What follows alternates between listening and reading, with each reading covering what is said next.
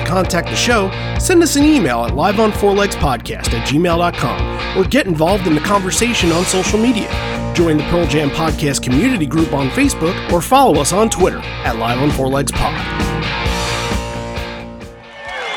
It's not every day, and of course, we've never had a day where we've got to play Newcastle before, so. Uh,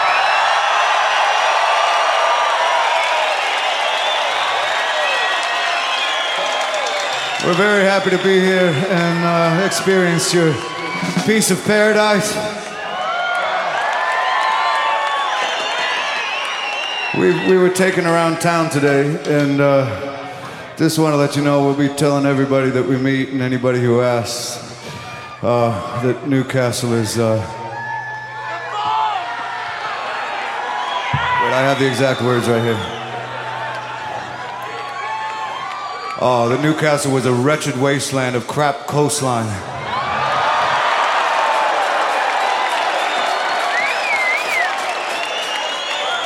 Just so you can keep it all to yourselves. Yeah. And away we go. You're listening to Live on Four Legs, the live Pearl Jam podcast experience, featuring Mr. Stone Gossard.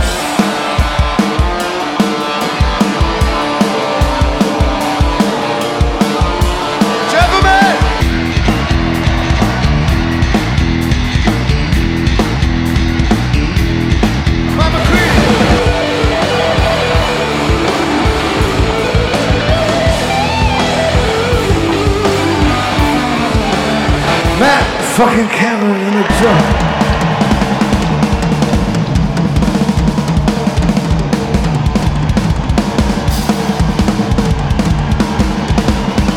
Mr. Boom Gaspar!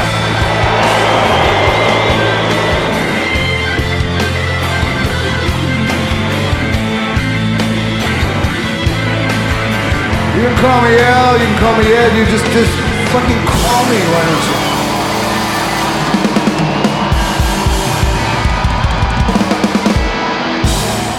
Hey, everybody, now welcome to Live on Four Legs, a definitive live Pearl Jam podcast. And we have a really fun show for you this week, one that has been requested by the Live on Four Legs faithful. Oh, a lot of times. And even this week, when I brought up things in, in threads and stuff, people were like, oh, Newcastle. Oh, this. I'm like, oh, you know, you never know what's on the horizon. So the horizon is finally coming to the forefront. And yes, Newcastle 2006, which is one of these shows that it's like sometimes I guess for the people that live in the states when you think of stuff that happens in either Australia or South America and we'll do a South America one next week first time in a while that we're doing South America that we can bring up the same kind of thing but you kind of if it's not a set like this you kind of don't have a memory of what goes on in some of those other places because it's just so distant from where you are in the United States. So I think that the importance of this show and how it's kind of transcended the Pearl Jam fandom and how just about everybody does know this regardless of location, which location, another interesting aspect of it. I think that makes it a really fun and interesting show to talk about. Plus, you know, some of the songs they play and where they play them are not too bad as well. Let's get into it. Randy Sobel over here, John Farrar over there. Hello, hello. Yeah, it's been a while since we've done Australia. I'm looking at this. It's been like since March of 2021. Oh yeah, that's when we did the Yeah. the big Melbourne show. Melbourne, yeah. So long time coming, but yeah, love doing Australian shows. These are a lot of fun. Yeah, and I think from our perspective, that that's one of the things. Of course, when we get a lot of requests, and most of our listeners come from, you know, the U.S. and some from Europe, and even even we have a bunch that are in Australia. And I always tell them like, look, do the Australia shows because those are the ones that we're interested in. But you know, I I I feel bad that this is the only one from Australia that we're doing this with because there's a ton that we have to get to, and it's Yeah. going to take us a while. And this one just feels, you know, there are a couple that you can kind of consider the one, and I think the the other two, the Melbourne one that we were just talking about, and the 1995 in Melbourne as well. I think those are two of the biggest ones. And this, I want to say, if you were to make a top three of most important Australian shows, I think you have the trifecta here. So it's good that we're talking about this one oh, today. Oh, okay. I don't, what, is do you have anything else to bring to the table with that? No, I don't know. I did, there, there's been a lot of them. We a lot of them we haven't covered. So yeah, we'll This have is to, true. have to wait and see how it goes. but I think that's also going back to the thing like, okay, what transcends into, you know, people that aren't from Australia? And I know that there are great shows in 2003, others in 2006, some in 1995, some in 1998. But because your mind sort of goes to the stuff that's big, the stuff that you're saying, all right, well, what here is something that hasn't happened in other set lists that I'm more familiar with. That's a huge reason why that Newcastle stands out. What we need is for them to announce some some new Australian shows, and then we can do like a month of Australian shows leading up to it. Really dig into it. Yeah, I mean, like I said, there's so much more to do Yeah. within this continent. But let's talk about the city that they played because Newcastle, Australia is small. They had never played it before 2006. They haven't played it afterwards in the couple of times that they went down there. But when you think about it, it's usually Sydney, it's Melbourne, it's Brisbane, and maybe one or two Perth. others. Yeah, Perth, right? Perth Yeah. is a big one. But Newcastle's not on the board, and we're going to learn a lot about why. But think about the city itself. There's less than 200,000 in their population, and the venue holds 6,500. So this is something that is of the anomaly. And I, I don't believe that when they had put out the dates on tour that this was announced within the other ones. I think this was kind of an added on later, if I'm not mistaken. Hmm. But it's interesting because it always seems like anytime they go somewhere that feels like it's more of an intimate crowd, that feels like it's it's a place that they've never been, that maybe they never go back to, that they're gonna get something special no matter what. Oh yeah, the the band always has a way of of making these shows special with people, and we we're gonna get into more of like how this show came to be and everything. But yeah, I mean, you can go you know through the years down the list of cities and shows that have been in kind of smaller places like this and kind of out of the way areas that end up being really cool and really noteworthy. So yeah, this is one that you know when we put it on the board, it was like, oh, that that, that one's going to be interesting because I had never really dug into the show before. Like I I know a little bit more about 2003 and 95, but looking at the set list on paper, this one got me excited to talk about it. So yeah, very excited. I guess what's kind of tied into, like I was saying before, like they kind of know for the small, intimate crowd that doesn't get this, you put together a set list that is going to open up everybody's eyes.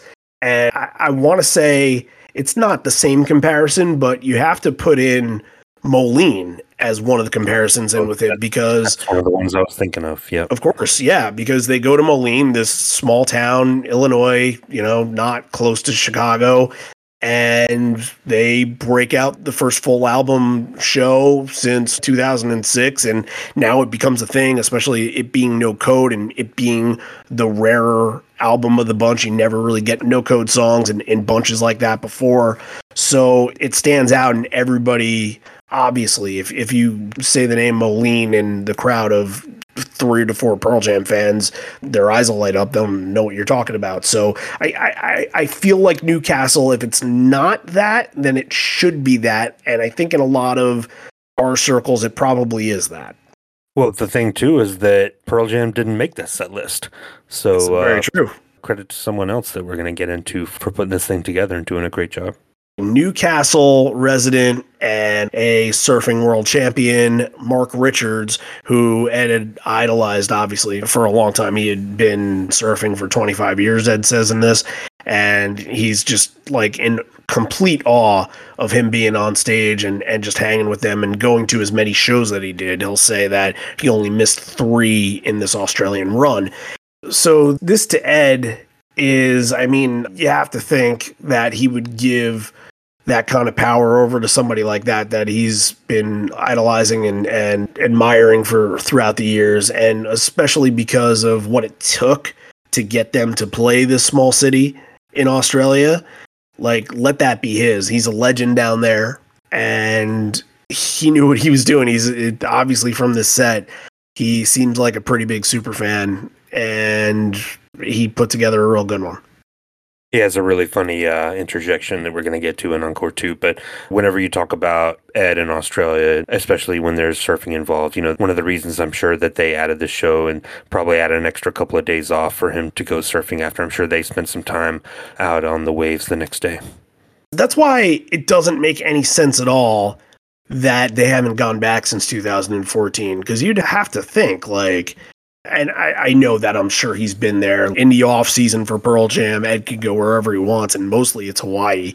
But I'm sure he's been there for other things. I think he's done solo stuff there. I'm not 100% sure, but yeah, I'm a little surprised that they haven't, first of all, booked something for there for 2023.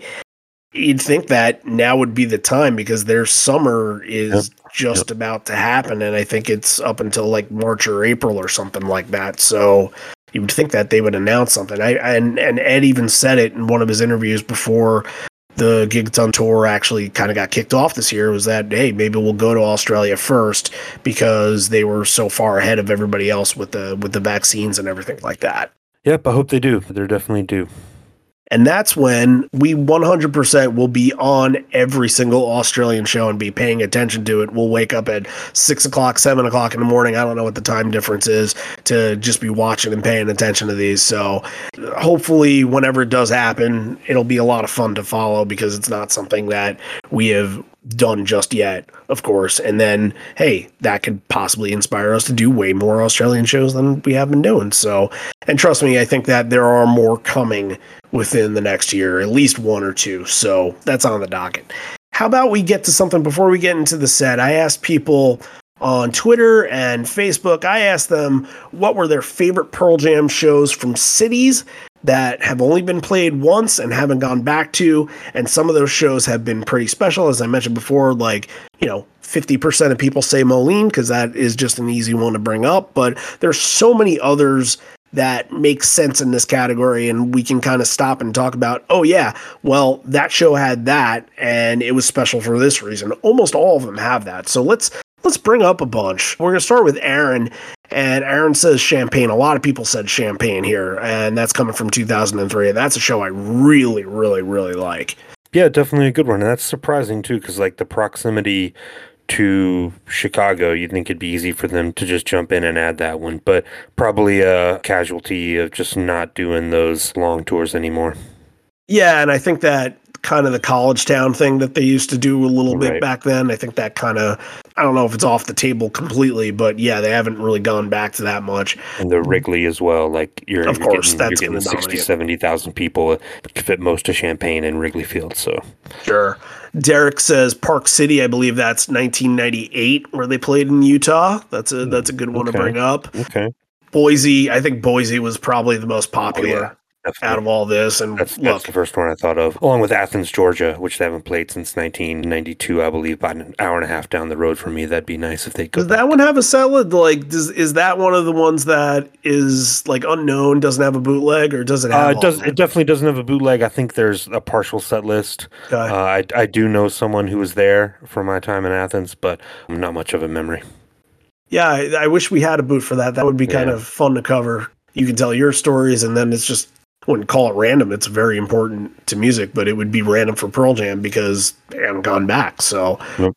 another college town with that one too. If you haven't listened to our Boise episode, we did that back in I think oh. June. It's it's an all time show. It, it is phenomenal and probably the one to bring up. Like I said, in all this. Yeah. Jen Bickle says Tulsa. JJB says Tulsa from 2014. I think a couple other people brought that up. Steven says Halifax 2005. Patrick, of course, Bogle said Las Cruces from 95, which we covered not too long ago. There are a lot of those Canadian cities in 2005 you know what, that that's, can be mentioned um, here. Um, that's funny you mentioned that because if anyone's looking for Halifax 2005 poster, email the show because I might have a hookup for you. It's definitely random, but I uh, met a guy last week who had one available. So there's some like Milton Keynes. I think a lot of people from from the UK brought that up. Belfast, that's one we did way back when. Yeah, Lincoln, yeah. Nebraska, that's another one that we did. Kitchener, Rochester, 1994. Good job, everybody. I, I like these. Pistoia, that's another 2006 one. I think that's Italy. Italy, yeah. West Lafayette, Indiana, that's 94. There was a 1998 one. I think, what was that? Knoxville, 1998, that somebody suggested and really wanted Okay. us to do. Okay. So, how about we got a Mexico one here, Monterrey, Mexico from 2005? Would be very cool. We don't talk about Mexico shit. Yeah, That's another yeah. one. Let's do a Mexico show some point soon. Yeah, yeah. Yeah, a lot of these these are really really good answers. So thank you everybody for taking the time to to reply right in and yeah, you guys know what you're talking about. So thank you all and your reward for all that is the gift of a wonderful show. Let's get it started. How are we getting it started? Well, this may surprise you because this is usually how you finish it. And if Mark Richards is out there writing the set list and he's thinking, I need to do something kind of that's going to wake people up, that's going to make this show, of course, being prideful for a city, I need something to make this show stand out from every other show that they played here in Australia or even any other show that they played in the States or over in Europe, wherever it is. He writes down as the first song in the set list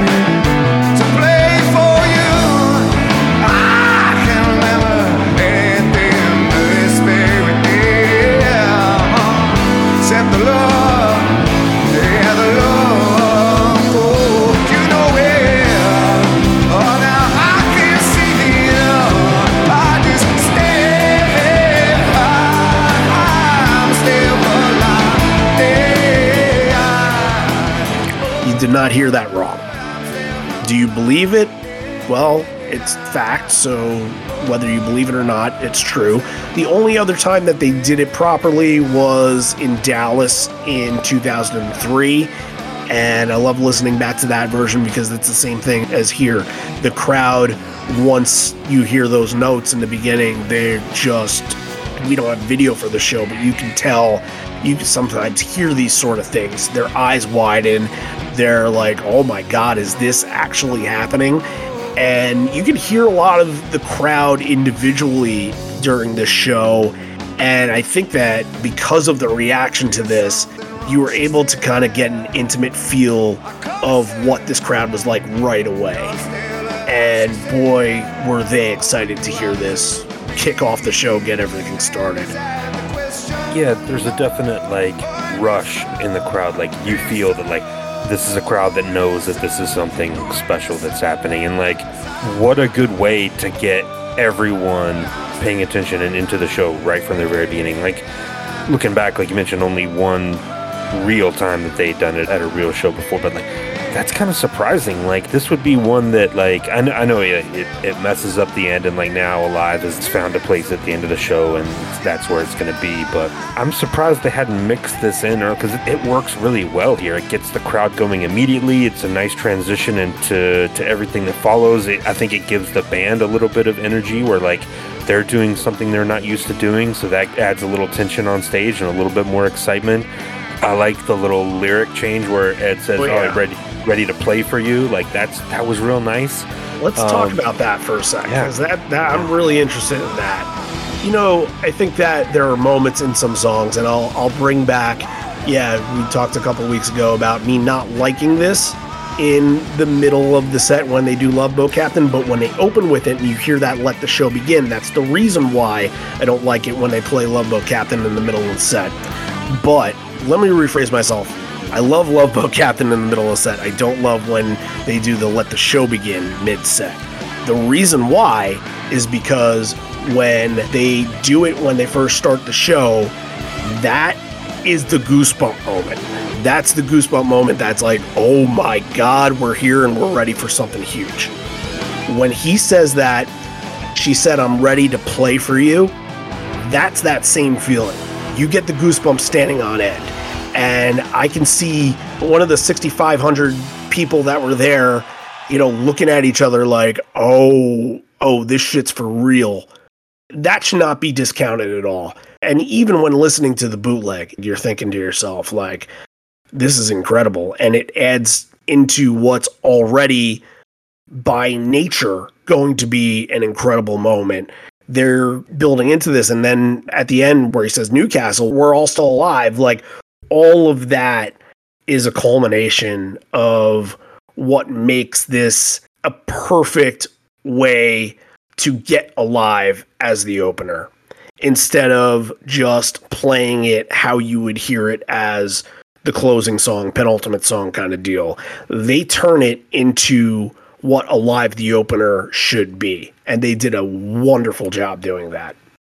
Yeah, I mean, I can't believe they haven't gone back to it since this because it is really cool and really special. And like, I, I didn't go back and listen to Dallas. I don't know if they did that lyric change in that as well, but this might be the only time that you get this here. And like I said, I think that it does definitely add some energy to the band. I think Jeff and Matt especially sounded really good. There's a part that, that Cameron has on the build up to the solo where he's sounded like he was doing something a little different, like adding in a different fill or throwing in some different things. You know, they're just having fun. Like we talk about when they're going to do an album show and they know it, but the crowd doesn't know it. And they kind of get that wink and a nod, like we know something you don't know. Like coming out and opening up with a live, like they knew that this crowd was going to be into this right from the very beginning, and I can just picture them being like all smiles, having a great time. Yeah, I'm gonna disagree with you on the. I can't believe they haven't done this again. I don't think they should do it again. And maybe if they do it one more time, that's fine because then you have a very, very small group. But if it were like 15 or 20, then the moment of this gets forgotten about. You know, you, you kind of think, especially if they do it in place like Chicago or Seattle or something like that, that's the story. And because all of our main focus is through American shows, like I mentioned before, then the idea of Newcastle being as special as it was kind of fades out a little bit. So, this being the second and last time to date that they've opened alive in a set, I think makes this show stand out even more. And honestly, for this to be a unique moment to kind of set the tone, it's not that alive is the opener and then we get go on for a pretty normal show it's alive as the opener, and then everything is on the table. This is a show where, because of where they are, the unexpected is essentially expected. You go into the next section and you're like, I have no idea what they can do. I have no idea what they can do, and I'm not even going to try to guess because Alive was just there and I don't think we'll ever get that again. So, oh yeah, yeah, I think that definitely like the ship has sailed now. I don't think it's it's coming back. It seems to have like cemented into that that spot at the end of the set. But you know, we did see Porch early this year. you know. But I, I'm saying like I'm surprised, like maybe 2008, 2010, 2011, like because they they played some some out of the way places in those years.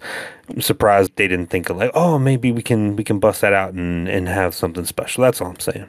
You're right. The opportunity probably has passed them by, but that is another reason why this show is so strong because you just don't get anything else that's like this. So now we're going to, after that, and after the complete wow moment, and probably the best moment of the night, but now we're going to get two sections here that I'm going to section four songs each. And I'm going to do that because there is absolutely no stopping during the next eight songs.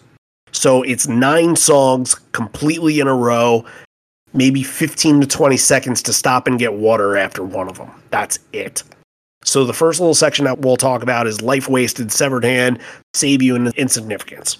For me, when when thinking about what happened after Alive, it's like, okay, well, how do you build off of that? And life wasted, I think, benefited from the massive wave of momentum that Alive and the excitement that Alive brought. That you could have almost played anything there that was up tempo and have it be exciting, have it be fresh for the crowd. And I, I really feel like the band was feeling it. I feel like, you know, after getting through Alive and, and seeing how people react, I think that the band was like, all right, it's go time. And Life Wasted was just a force.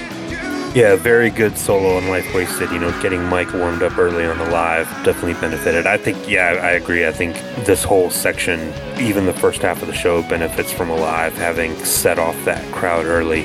All these are very, very good. It, I mean, it just tearing into one after another. You get like, you know, obviously the two avocado songs. That's it's 2006. That's what you're gonna get. But then getting right after that, Riot Act and Binaural was very cool. Two good choices in Save You and Insignificance really give this some, some extra weight. And like, they were all great versions. They were just on fire.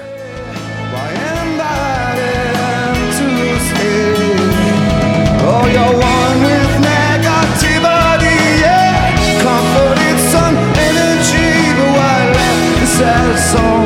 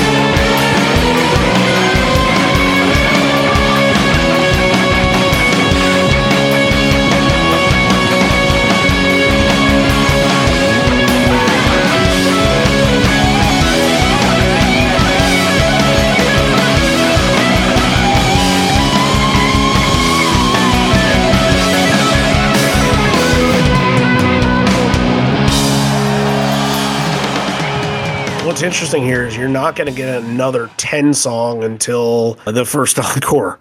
Yeah. Yeah, until you close the first encore, that's going to be your next 10 songs. So all these that are coming bang, bang, bang right in a row, and then even a couple afterwards are like the beloved songs from the middle albums. This is fan service songs. And Mark Richards was Mark sick of it. Richards. He, he's, he's not having 10. He's not feeling it. He's done. He's over it. You would think that most celebrity setlist makers would be like, yeah, let's play all of 10, but no. Well, that's it's different because when they normally play places they haven't played before, especially in the 2000s, they will normally go back to a lot of 10. Sure.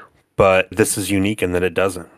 The only other thing about this section that I really want to talk about is in Save You, and that's that transitional part from when the bass rolls in and Ed does that little part. Um, there's a clapping section that was just tremendous during this, and you can tell that this is like the first moment that maybe Ed's had to like just breathe because Life Wasted Severed Hand, they're both going pretty hard, and especially the rest of Save You is just a scorcher as well. So this is the first chance that Ed can take a second, look at his entire surroundings and be like, "Oh shit, look at what's happening here. We created a monster."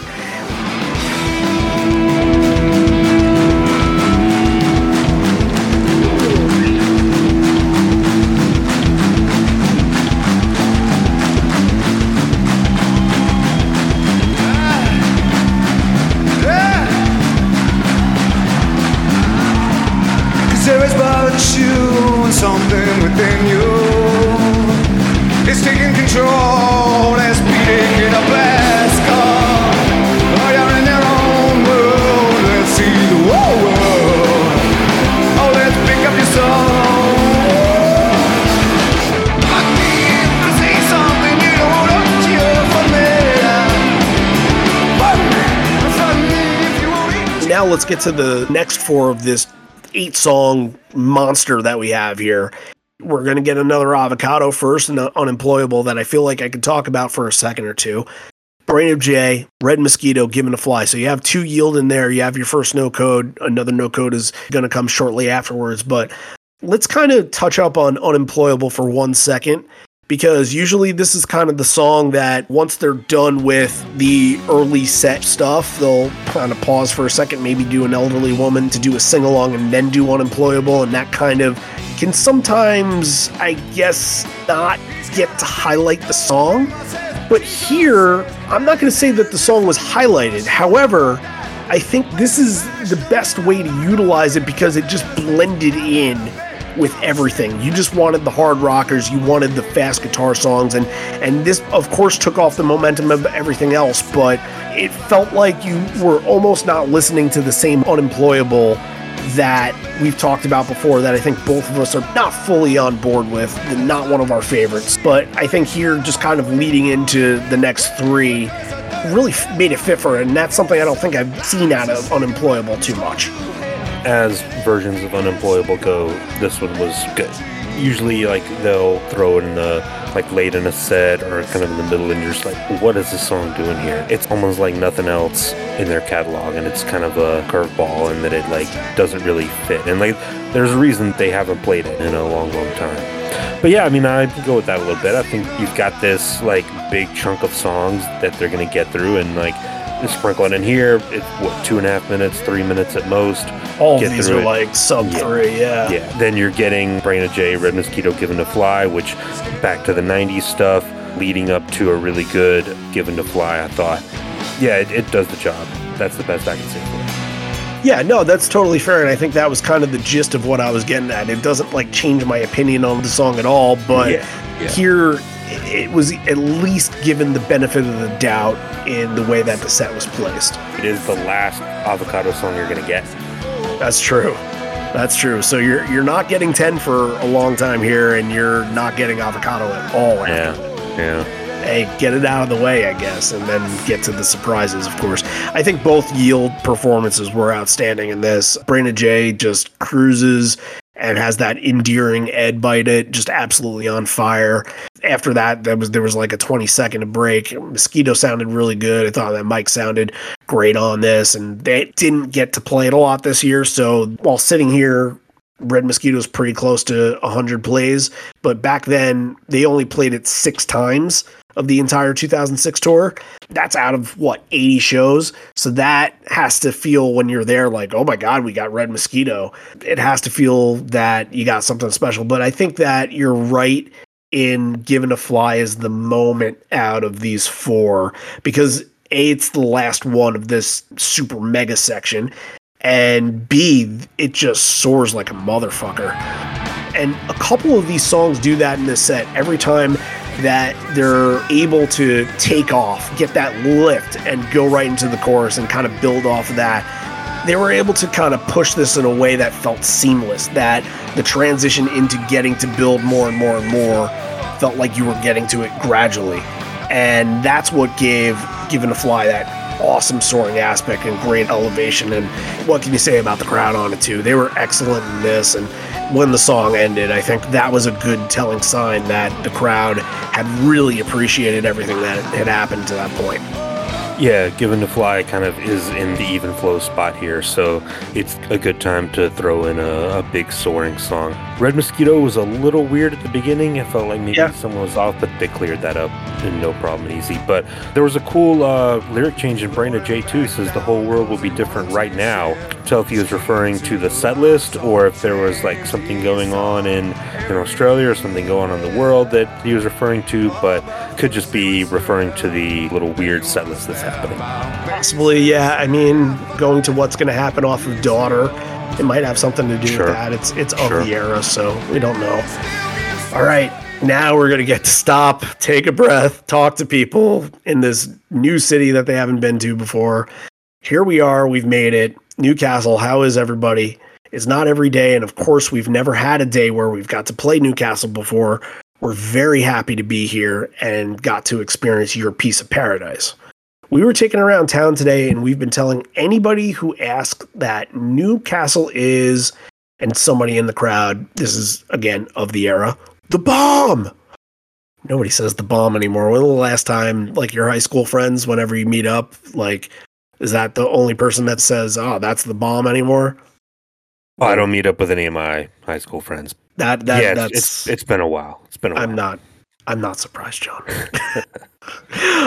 okay, so the line to kind of reiterate, we've been telling anybody who asks that Newcastle is a wretched wasteland of crap coastline. That being because so you guys can keep it all to yourselves. According to Two Feet Thick, I think it says he's reading it off a paper like he had written this down. I'm sure that like Mark or somebody told him to say that to mm. everybody. Maybe. and maybe yeah. that's why. If anybody's moving to town, you should just save room for us. It would be a great place to disappear, which is the theory behind the next song. Before we do get into Last Exit, I want to mention that there is a running theme throughout some of these songs in breaks and stuff like that where somebody in this crowd really, really, really wants Crazy Mary. a lot. I heard that too. Yeah. Yeah. And because this show and this crowd is so intimate and you're able to hear individual voices, he comes back and he goes at it harder and harder each time. So we'll bring him up, we'll play his bits, give him the moment of the sun that never really paid off because they didn't play Crazy Mary at this show. So last exit into Hail Hail. it's kind of a reset after Given to Fly, I thought, because it's got that feel of the early set again. And I like the reference to his speech in Last Exit, which is don't ever tell him I'm here, where it's like, we're keeping this a secret for you guys. He refers back to that in the song, which is cool. But I actually thought Hail Hail was one of the best performances of the main set, had really, really good energy. It was a near perfect version. Hail Hail was fantastic. I think I heard something in there that was I refer to those with the beach ball or something like that. Hmm. Like I guess a beach ball is being passed around and Ed kind of notices it. Wouldn't be surprised. Yeah, I, I'm not even. He said beach something, but I'm gonna just assume that it was beach ball in there. So that's kind of you know his eyes on the crowd and paying attention to everything that's going on. Let's get into the hit section here. It's small town, it's Better Man, it's daughter, it's crowd friendly, and it's sing alongs. You set up the last 11 there, all the pins, and then you're going to knock them down with these just great energy anthems. Those songs that came before, those are energy songs. These three are anthems of Pearl Jam. That's kind of what makes them a little bit different and why it's so special that you got what you got in the beginning. I think the daughter can just be something in and of itself, but what I really loved out of Better Man was that you got a, a fun back and forth with the crowd. And last week when we did Chicago, he just gave it to the crowd, and the crowd sang the whole entire first verse through chorus. This was different, and I kind of like this just as much as that because Ed starts singing, and he starts singing She Lies and Says She's in Love with Him, and then gives it to the crowd to sing. He stops entirely, gives it to the crowd, and I thought that that was a very cool moment. She lies and says she's in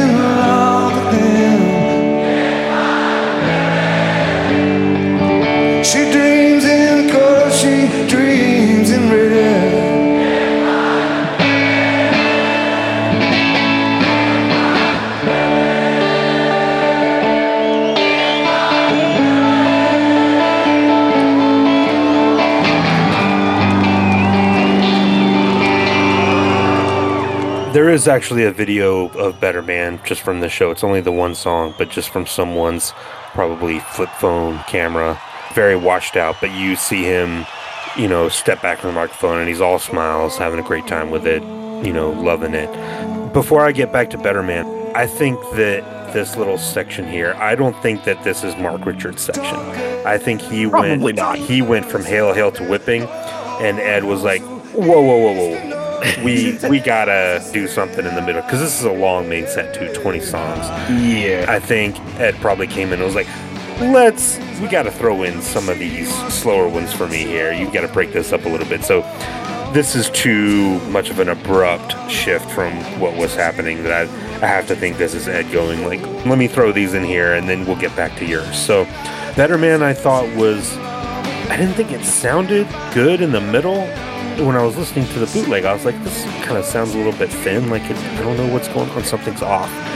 I went back and watched the video, and I don't know if Ed he breaks a string or he has some kind of guitar issue in the middle of the song when he's supposed to be playing guitar. A tech has to come out and take the guitar from him. They have to like do some work on it. Again, the video is very washed out. You can't you can't get a really good detailed look at what's happening. But Tech comes out, takes the guitar off him. He's singing for a little while. Then they bring another guitar out. Then he comes back and kicks in for the chorus and the jam. And then it comes back, and you're like, okay, that's the Better Man sound that you're used to hearing. But I was glad for at least that one video to explain kind of why that sounded a little off to me. Interesting. Yeah, that's Yeah. that's interesting. I don't think I even caught that, and I didn't get a chance to watch the video. I did search for stuff, but I, I found something that was like 17 seconds, so I just kind of said, "Yeah, I'm not I'm not dealing with that." So yeah, that, that that's interesting that kind of transpired, but I, I didn't really notice anything from listening to on just the audio bootleg.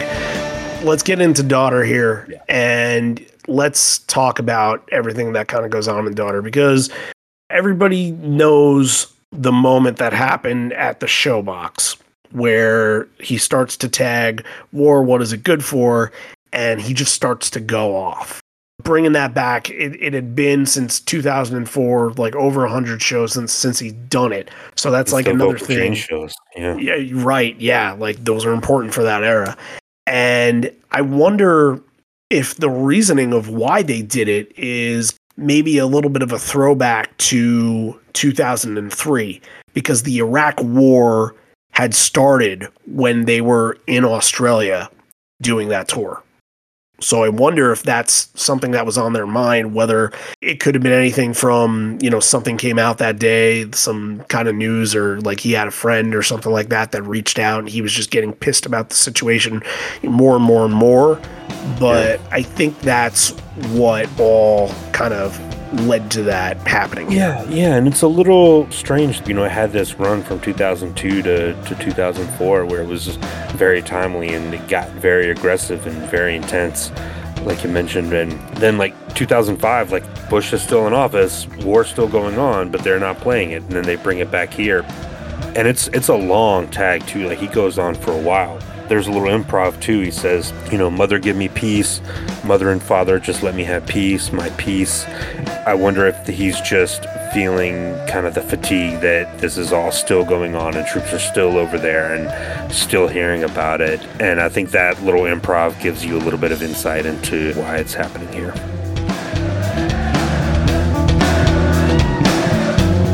Mother,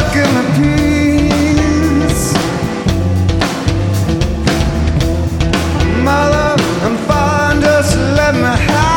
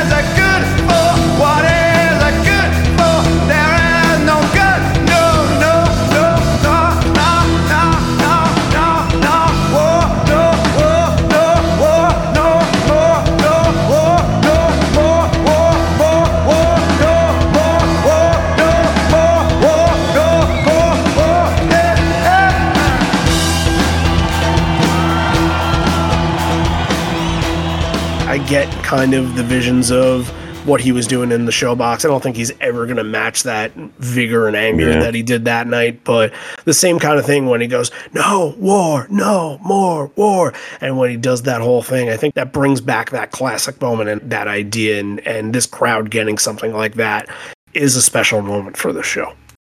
I want to get into another section here featuring four songs because again, they're not going to really stop in between any of these. They're going to stop for a second and, and make a little bit of a change, but that's about it.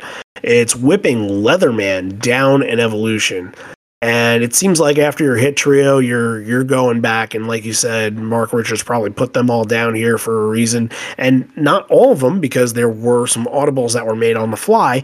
But yeah, whipping seems like he probably wanted to pick that a little bit earlier. It's a fast version, and I really loved out of whipping all of Cameron's little fills and rolls on it. It just kind of empowered the song and allowed it to go the speed that it was going. The version that I really liked here was I love Leatherman. I don't say that often. Leatherman is kind of same category to me as unemployable in a way. I think it's a little it's it's a little ahead but it's just one that whenever I hear it live, whenever we get it in a show, it's one that I don't have much to say about it. However, this version being played here, for some reason, when we get it on other versions, it can sound a little awkward. It can sound a little clunky because the way that he's singing doesn't really match the melody as much. It feels like it's just a little bit off before the chorus, so that kind of throws me off in the beginning. But for some reason, this version just has a wonderful drive all the way through, where the band was able to almost, in a way, soar with it, like they would on a Given a Fly or something like that. It really flew. The whole thing felt pretty inspired, especially coming off of the rest of the momentum that they were going. It, it felt different than other versions of Leatherman that, that I had heard in the past. It could be something that's in the air. It could just be me, and I don't think of this song in that way. But yeah, this is one of the better and maybe the best Leatherman versions I've ever heard. Cool. Yeah, I, love Leatherman. I, I love that they decided to break it out here after, you know, Ed, they kind of meet and, oh, we're going to have a little change of plans here. And it's fun, it's energetic. They always just kind of bust through it. Ed really gets into it. Yeah, I'm with you. I like this a lot. Going back to Daughter and, to Whipping too, he comes on, I think, I don't know if you mentioned it, he says, oh, this is another song about taking a beating, which is like, you know that about those two songs, but like hearing him say it is kind of like, oh okay, all right, all right. Yeah, yeah, yeah. Connecting the two. Yeah, definitely. And then you know, down of course is one that that they always like to break out whenever they get a chance, and and uh, That was an audible like as well. Yeah, yeah. So yeah, I love this section. You know, Ed was probably right. You probably needed small town, better man and daughter in the middle there, but immediately getting back to your deep cuts and B sides here. Yeah, and when they do stop to kind of make that adjustment to play Leatherman, who do you hear but Sorry,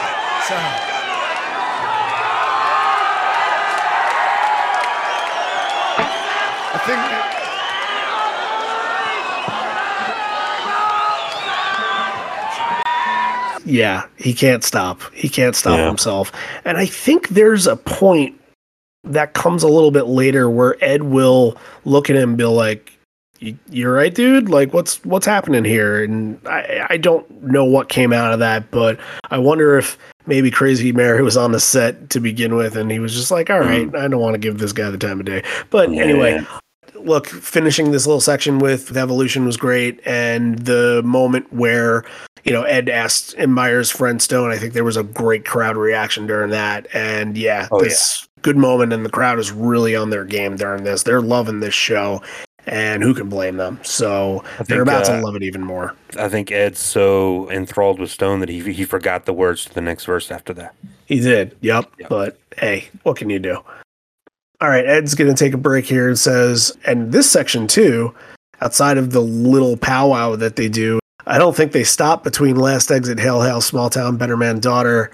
And then if you want to go back to saying Whipping Leatherman Down Evolution, like little breaks, not much more than that.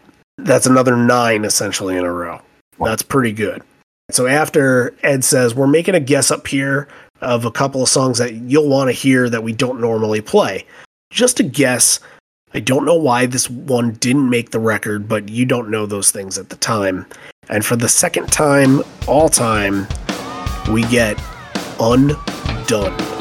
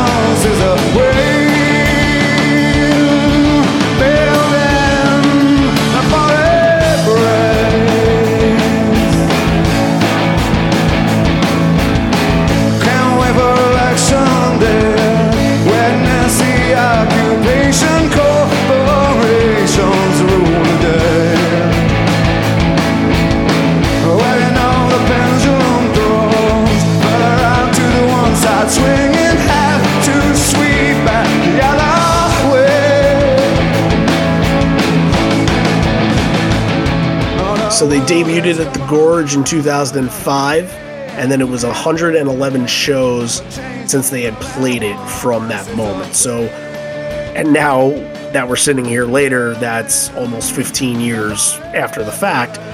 We had gotten it three more times from that date. It hasn't been played since Boston in 2010. That's a lot. So that's where we sit right now there was 111 now there's 222 since it's been played. 4561 days from this recording was the last time that they played undone live. That's a lot oh, of days. that's that's brutal. It's currently seventh on the in hiding list that dave has put on livefootsteps.org so it's up there.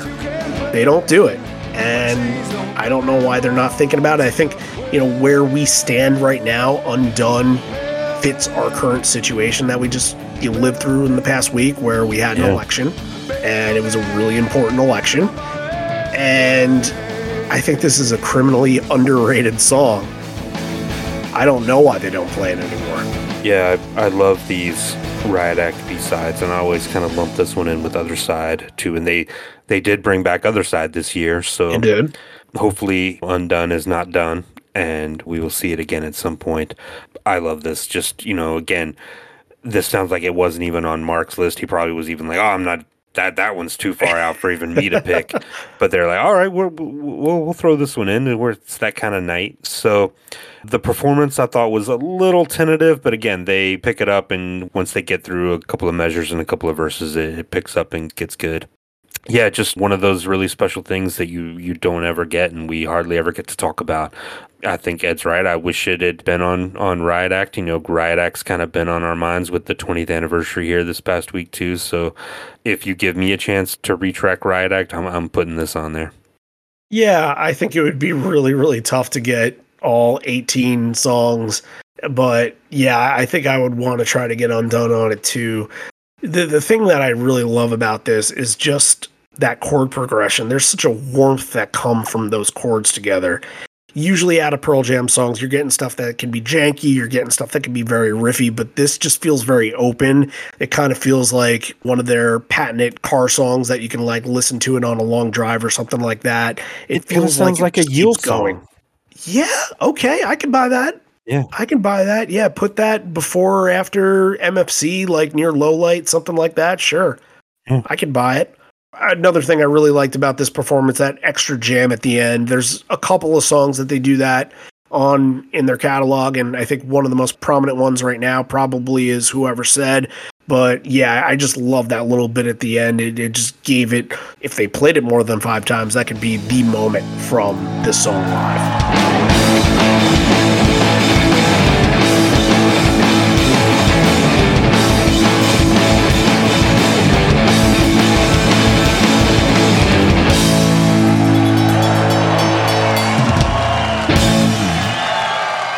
Finally we're going to end the main set. It's going to be Rearview Mirror. We get a Plucky Tease intro in this, and then a bridge that has a lot going on.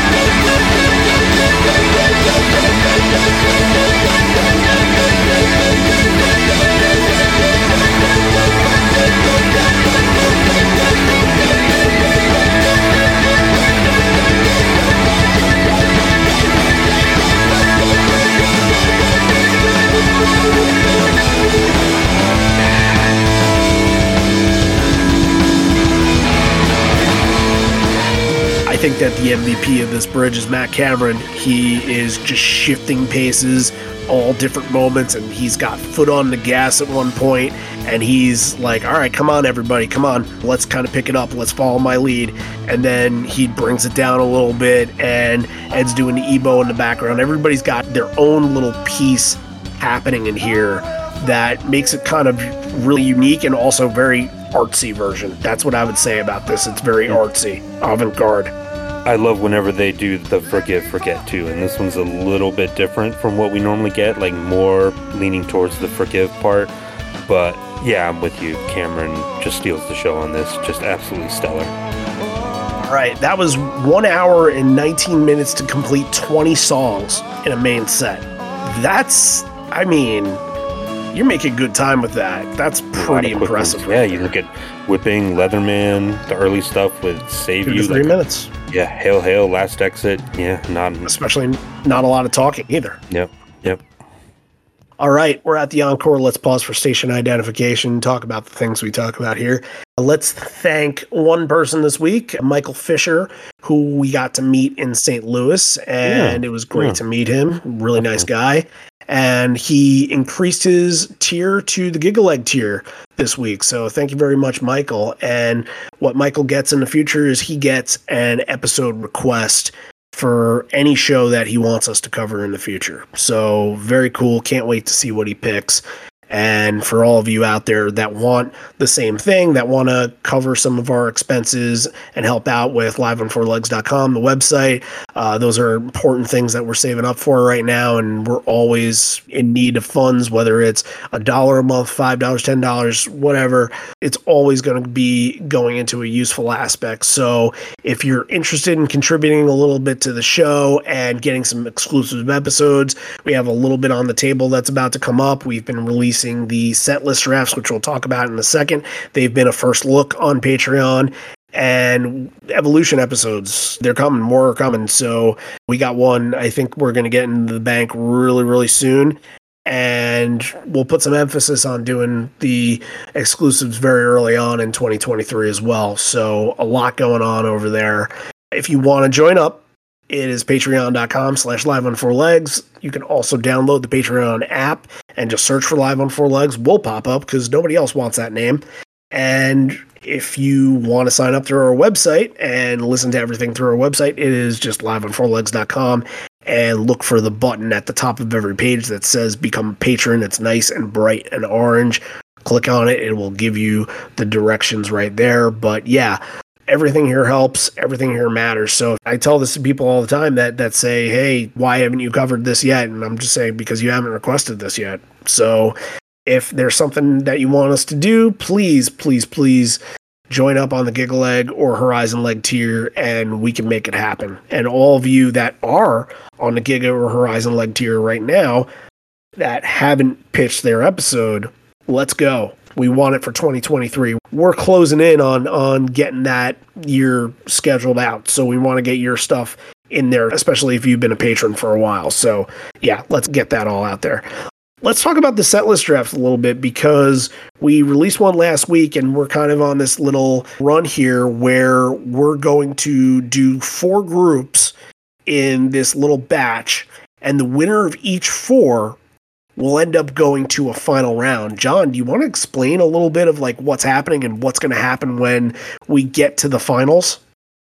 Yeah, so the setlist draft, if you remember, we did these a couple years ago. What we're doing this time is we're drafting sets based on what Pearl Jam played in 2022. So you have to kind of pick songs that were played this year.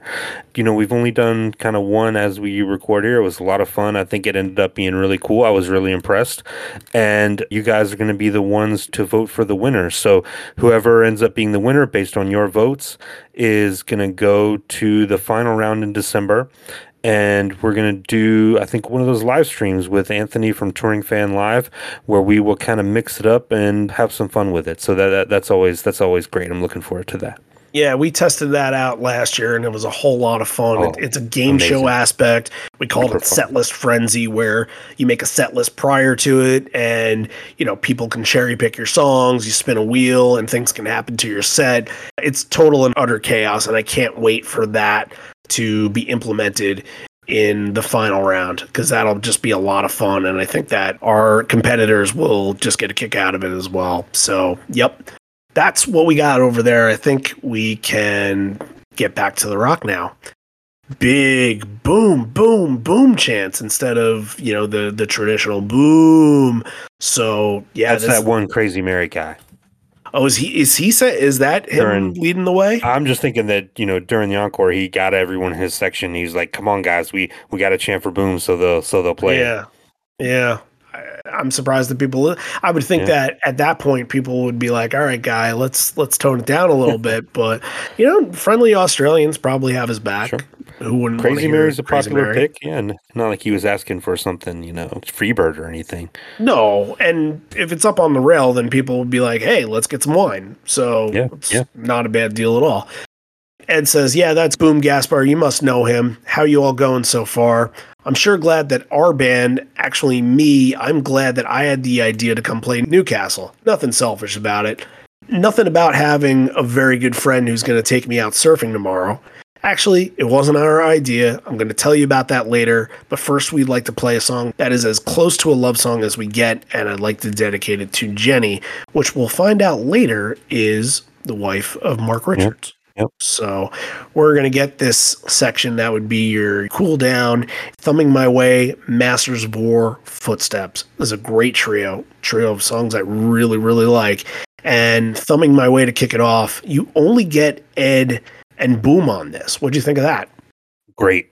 Yeah, I love this. And Thumbing My Way is one that, like, yes, I love the full band versions, but I think just having Ed and Boom gives us a little more sparseness to it. Like, there's a little more room in the song. It doesn't feel like overwrought a little bit, keeps it simple. I thought this was really nice. Are you more of a fan of the full band or, or this kind of song? Like, what's your preference? Um, I mean, it's hard to pick. I, I love the full band stuff. Like I said, going back to the Chop Suey video of this, I thought is excellent. But again, I like when they mix it up. It's the opposite of Just Breathe, right? Just Breathe, I want I want full band. But for something like this, where it's it's a rarity, it's something they don't do all the time. If they want to do Ed and Boom only, give the rest of the band a break, especially after a long main set like that. I'm fine with it.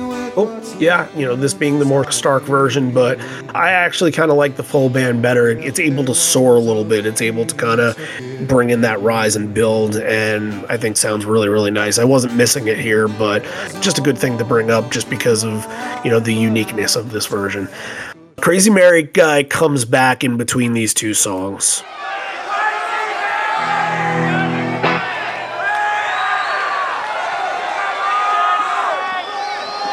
No, I asked one guy, what was that? Uh, here, I'll, I'll give you my cell phone. You can call it in the back, and then you can. I'm not sure if he's addressing this guy. I don't know what he's addressing. Without yeah. video, we don't have any of this. So I'm going to guess that this guy is very loud, and it being such an intimate building that he probably noticed that this guy was saying something. So probably. I love the Masters of War, and I mm. think that the thing that really stood out was Mike's slide guitar on this. The song had great acceleration that mixed in with the tension here and played a little bit faster, probably like a step faster of other versions. But what I liked, you know, building into the tension and giving this more of an acceleration was that when Ed's voice begins to soar, when he gets to that moment where he holds out that note, the band starts to push it. The band starts to elevate it. And I think that's what made this version feel pretty uplifting. This is more of a, obviously, a stark song, like a, a dark song. But yeah, I think doing that kind of gave this a little bit of that soaring aspect in a song that usually you wouldn't put in that category. I like to you'd hear Ed get progressively more and more worked up and more and more intense as the song builds, and that's always cool. Hey, you know, maybe there is some legs to the whole something happening in the war Yep. part because Yep. you know the war tag there and and obviously you mentioned it before the last time they were in Australia being the part of it, so maybe it's just on his mind. Footsteps is going to close it out, and I think during the harmonica part in the bridge, you can hear the crowd clapping along, and it feels like again another one, just like Masters of War, it's just gradually building and building to hit the sweet spot, and then when Ed's voice is able to soar, it really captures the cathartic moment of the song. I thought I thought it was done tremendously, and the crowd had great participation on it. Uh, I agree. Very, very good. It says I like to give credit where credit's due. There are 2,277 reasons why we're here tonight. So this is interesting because we said that, you know, Mark Richards made the set and he had a hand in helping them get there in a way, but I think that this sort of added into it too. He says, Great to see some activists in action, even if it's something as trivial as getting a band to play their hometown. So he mentions them by name Rob Wilson, Andrew McCollum, Mark Waddingham secured 2,277 signatures in order to see our presence tonight. Thank you for the encouragement. It's nice to be needed, and sometimes you need to hear it every once in a while. And then he proceeds to read the names. He jokes that he's he's all right. Now I'm going to read all of them, and like kind of jokes. And then there's one where he's like, oh, come come and get your diplomas to the left, and like turns it into a whole thing. The first thing I thought of when he brought this up was like, do I know 2,276 people in Atlanta that I can get a show there? So you're going one less than what they had Well, there. I've got me. I've got me. So I Oh, need more okay. people. I need to. Just in I need- Atlanta? yeah. That that was my Oh. first thought. Is I need to make some friends I think you're gonna to, have uh, to push to it. get a show here. Yeah, I think you're gonna have to push it up. That number is gonna have to be high. I know. I you have to right? feel comfortable in your city inflation. again. Inflation. You know, now after this whole little bit that the crowd gets to learn of this and responds nicely to it, you hear Crown of Thorns, and back then they were not using the Chloe Dancer opener. So to hear those chords kind of come in and the crowd react to it right afterwards, it's another in the same vein of Alive of whoa, what is going on right now? Means a lot. We appreciate it. Uh, we'd like to dedicate this song uh, to you, but especially the uh, the three interrogators.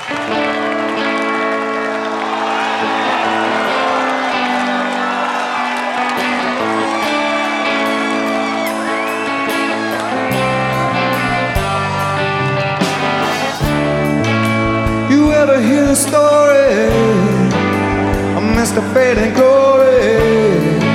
Say who you ride upon him must someday fall.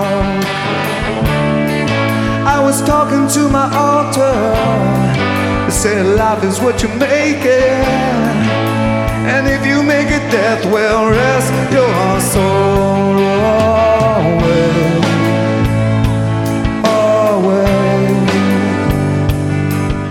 Common to hear in sets nowadays, but at this point, there had only been 12 versions of the song.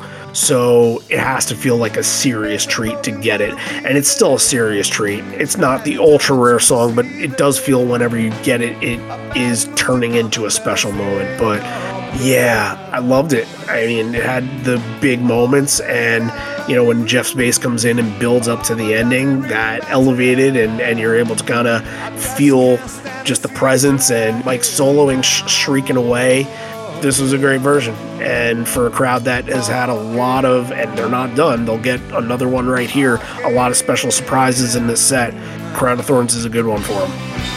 How about, you know, I really like Footsteps, and Crown of Thorns together because Footsteps obviously goes back two times of Trouble and Temple of the. Dog, and then Crown of Thorns being the Mother Love Bone, kind of a nice duo there to kind of pay tribute to their history a little bit. Crown of Thorns, I thought, yeah, unique version because I, I don't remember any that I've heard where Ed is almost screaming the words. He was getting really into this more than I remember hearing. I think that might just feed off of some of the moments in the encore. Maybe he just doesn't have a lot of reps with the song. So I Masters think of War hangover still still worked up about might, something, but he was it, it, he was almost screaming by the end of this. This is the first time that they had played it in 32 shows. The last time they had played it was in the end of August of 2006. So, yeah, I'm, I'm sure this is just one that he was he was ready to belt out.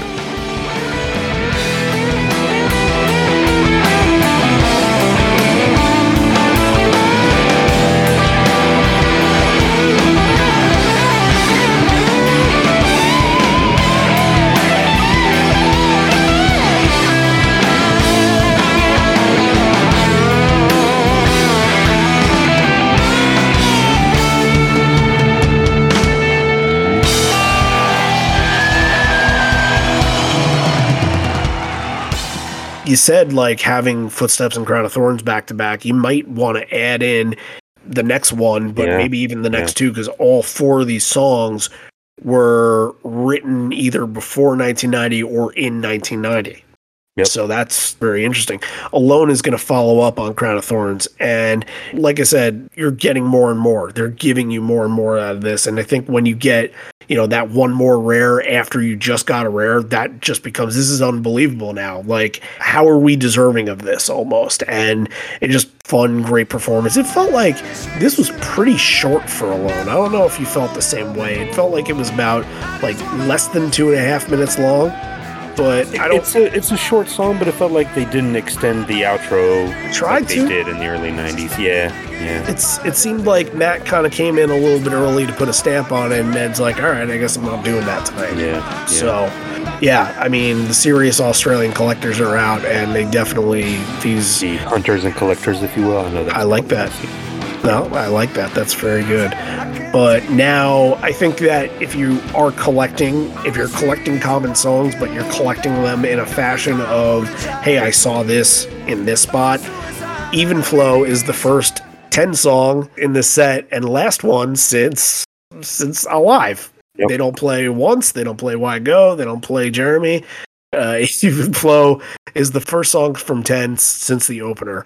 And yeah, Footsteps and Alone, same time period, so it, it's not like they didn't cover that base, but even flow to close out the first encore that's a really really nice treat. We've talked about even flow and encores but to close an encore like this i mean you're getting juiced up and, and mike's ripping away into it and holding out those notes you know busting the electric speed while matt's providing a frenetic pace. All of it is really good but it's 2006, so what makes the most sense out of this version? You're going to get the long drum solo from Cameron, oh, yeah. and it's very, very good. It's been a while since we covered one, I think, and we've got a lot to go in 2006, but they're going to have a lot to live up to to be this good, very, very impressive.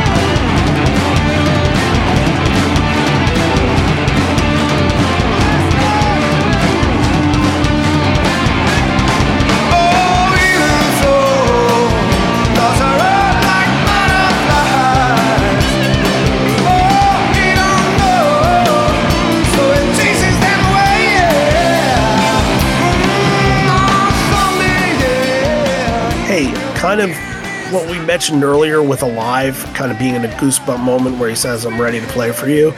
I think he kind of at the end here, it's sort of surreal because you don't get even flow ever closing out a set like this.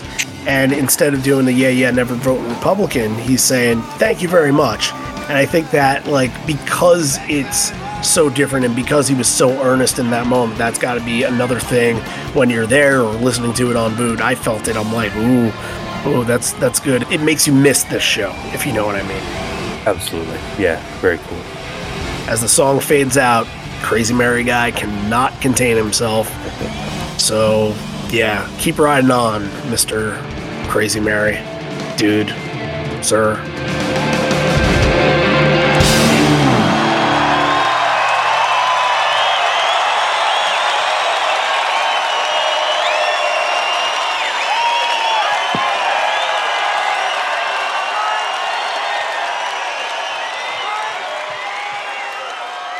Encore 2. It says, Give yourselves a hand. This room feels more like a party than a concert.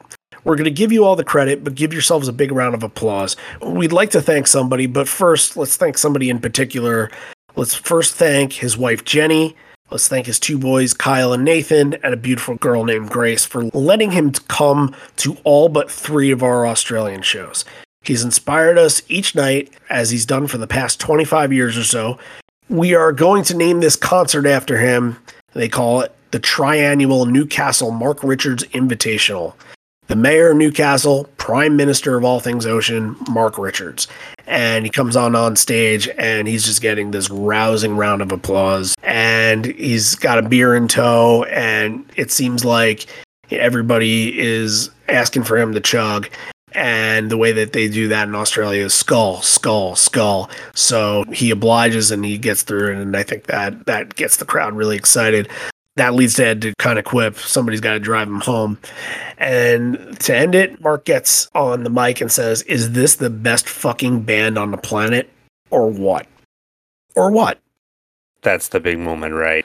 Hilarious hilarious just in his like thick Australian accent that we know from again I'm gonna go back to the two feet thick because he says evidently makes the whole band blush and like they kind of have one like oh shucks we're not the best fucking band on the planet but I mean, yeah, with a set like this, you know, you, you can make that argument. This is cool. And you, you can just feel the energy in his voice. Like he's having the greatest night of his life here. Yeah, for sure. And like Ed mentioned, it's been a party all night and they're definitely playing into that factor when they're closing this out. Corduroy is going to start it off. And as we talked about last week, love Corduroy opening up an encore, especially in Encore 2, where it's like, okay, we're getting ready to pack up and go home. It just explodes right from the top. Another that you'd think absolute thrill and surprise for the crowd and band is on top of it the whole way. Mike solo in this was one of the best solos of the night. I thought was excellent, just really charged up.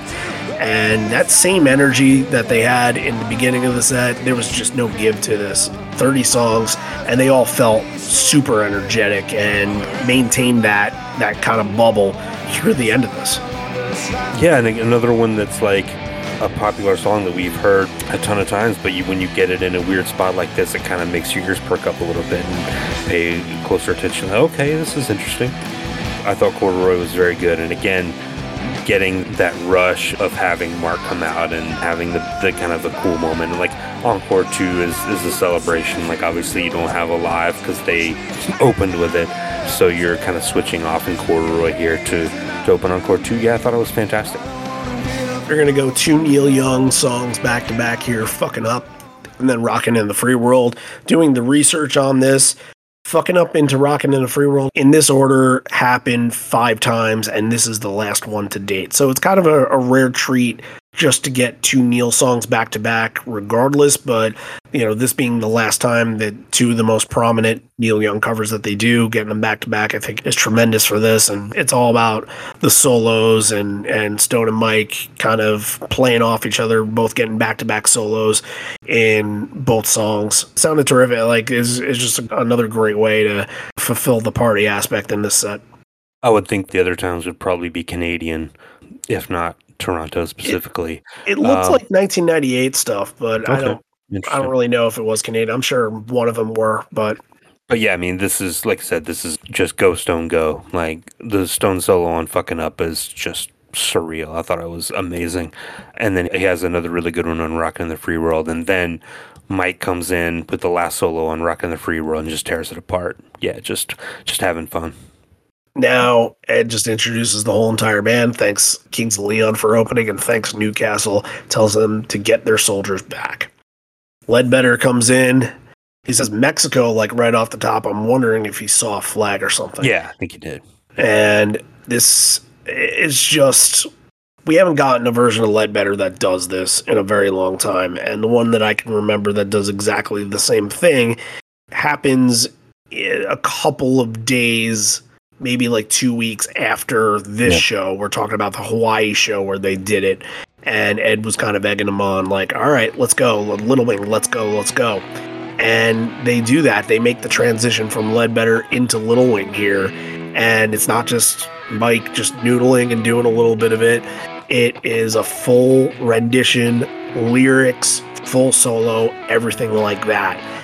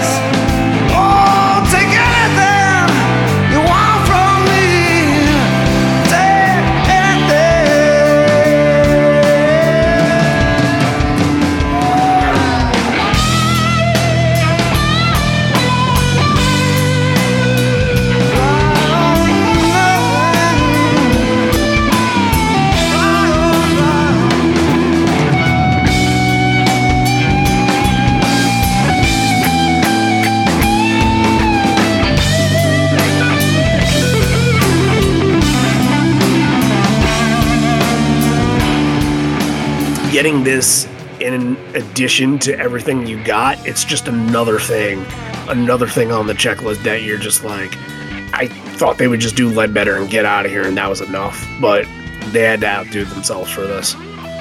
I think it's it's always kind of funny and a little bit jarring when they do the full Little Wing because yeah, like it's three four minutes and like you get really involved in it and like all right, yeah, I'm into this and then when it's over, you would think that like, okay, that's the end. Like Little Wing's gonna finish up, but no, Mike immediately just goes back to the the end of the Ledbetter solo, and it's like, okay, that's funny, but I guess like, sure, you gotta you gotta end on Yellow Ledbetter, so it's like a little four minute reprise almost Little Wing, yeah. And then immediately switches back to like, and then it, it kind of hit me like, oh yeah, that that's what was happening to end the show there. It's always funny when they just goes back to the last like 30 seconds of Ledbetter after this whole Little Wing tag. Yeah, if you caught it, there was also it was kind of a blink and you miss it kind of thing. There was a small, small snippet of the beginning of uh, Hey Joe. So if you caught it, then that's what I, I, I noticed it. He didn't do it for very long. So there you go. That finishes up a fantastic 30 song set list. Let's go to you first to pick the three moments of the night. All right. Man, this is this is tough. A lot of good ones here. My number three is going to be. Whew, let's go with Undone, number three. I will say this is tough. I normally am more prepared for these. I'll go Daughter, number two, and Alive, number one. Yeah, I think with this set, it's not about the individual songs. It's it's a sure. team effort. It's a team effort in this show. So yeah, I'm kind of in the same manner, and I'm basically ending up very similar as you because there's not a lot of other places to go with it in my eyes. But I am going to go number three, Life Wasted, because I think after Alive, you needed to find a way to come back from that. Because if they went into something else, like you know it could have been anything and and it just fell flat then you're like okay what's going on here? But i don't think it would ever fall flat first of all. But life wasted was just a wonderful way to continue that momentum and build off of it and you know really bring it out of the rest of the set that happened. I'm going to say as my number two is undone we don't get to talk about it at all. So it was great to kind of hear it again and We've also covered four of the five versions of this. So the opportunity to hear this more often on this show is not going to come by very often. We'd have to do the Beacon Theater show from mm. 2008, and then that's it. Then we don't get any other opportunities to talk about jer- Undone. It's Jersey is going to go up in the rafters after that. It's going to be retired. It is, along with Bugs and. Yep. Yep. I think Bugs might be the only one. We smaller songs, I think. Yeah. And then number one is Alive. No explanation needed for that. That was, of course, the moment what everybody talks about from the show. All right, handing it off to you. What does the rating for this set get? It was a good one.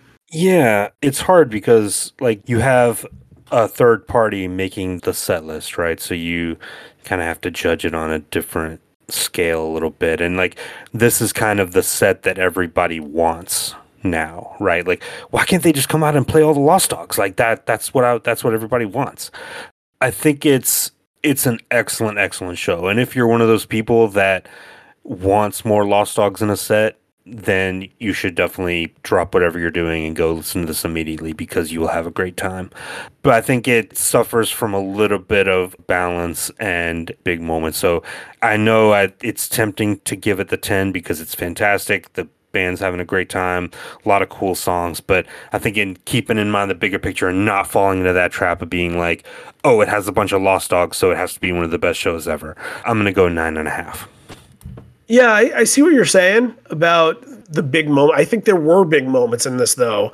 I just think that because it was so unique and different from other set lists, that the formula is not really there to make this consistent. But I think to that point, everything that happens in these sections, it, it's not just about like a big moment per se. It's about just the entire thing. Like I said, it's it's a team game in this.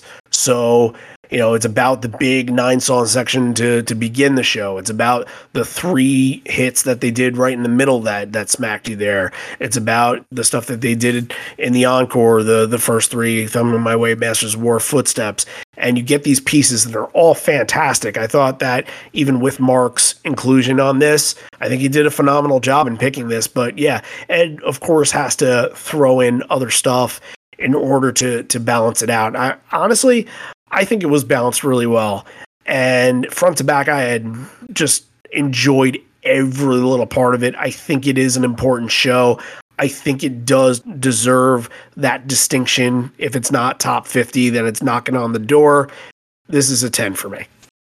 Wow. So another right. week, another week where we just miss out on a Hall. This has we've happened like a, we've been on a really good run the last month, like some I know very, very good shows. Yeah, it's it's very very hard. If it's not top 50, it's top 100. It's in that next group. Oh yeah. I, I agree. And you do it because you know it's a popular show, you know it's a famous show, but you also do it because there are people out there that it might not be in their wheelhouse. They might not think about it. So you bring it up and people are going to be like, "Okay, yeah, now I'm in. I know why this is important, and hopefully we've convinced you that the show is important enough to listen to. I think uh, an aggregate rating of a 9.75 or whatever, I think yeah. that's that should pretty much do it. Let's talk about next week. We haven't gone back to South America in a very long time. I want to say it was June of last year that wow. we did something South America. That's our fault. Nobody else is to blame aside from us. I think that we had one planned and then we decided to do all these shows that were hyping up the tour dates and stuff like that. So it just kind of got passed over, but we will do more.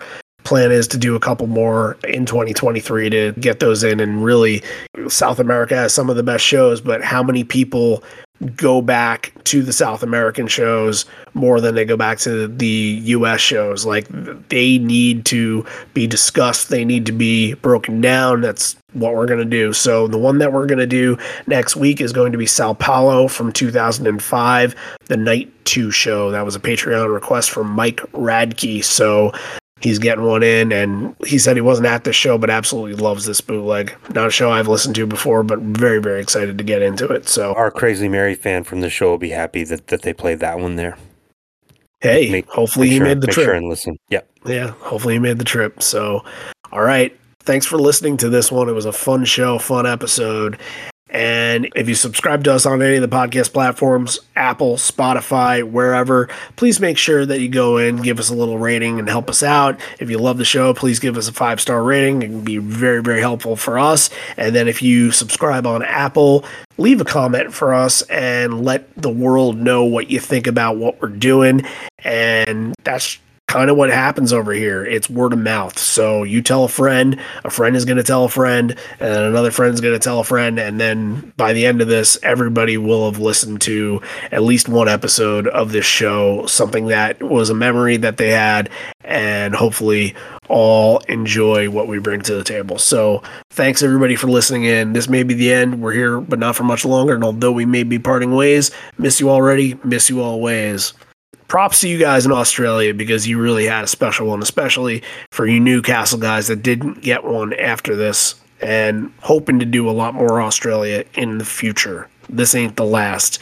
But next week, South America. We'll see you then. Is this the best fucking band on the planet or what? And uh, he's inspired us uh, each night as he has done for about 25 years or so.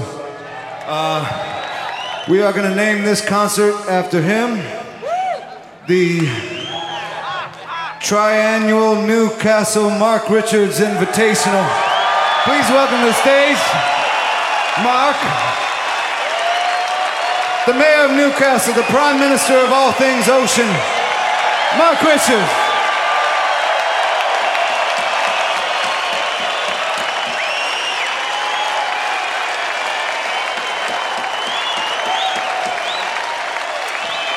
And this, uh, we've stayed in touch uh, over the years, and uh, he knows our music well, and uh, I offered him the opportunity to, uh, we offered him the opportunity to put together a set list. So this was his set list tonight.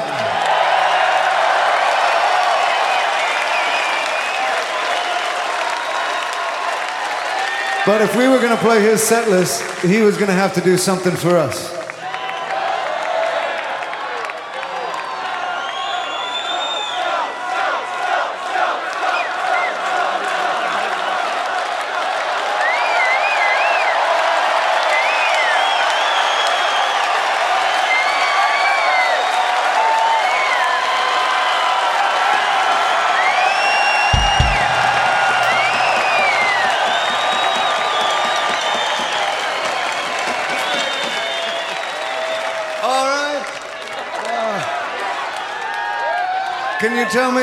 The name of this band? Do you remember? No. All right, somebody's going to need Drive Mark home again. Thanks for bringing us to your home, Mark. Thank you.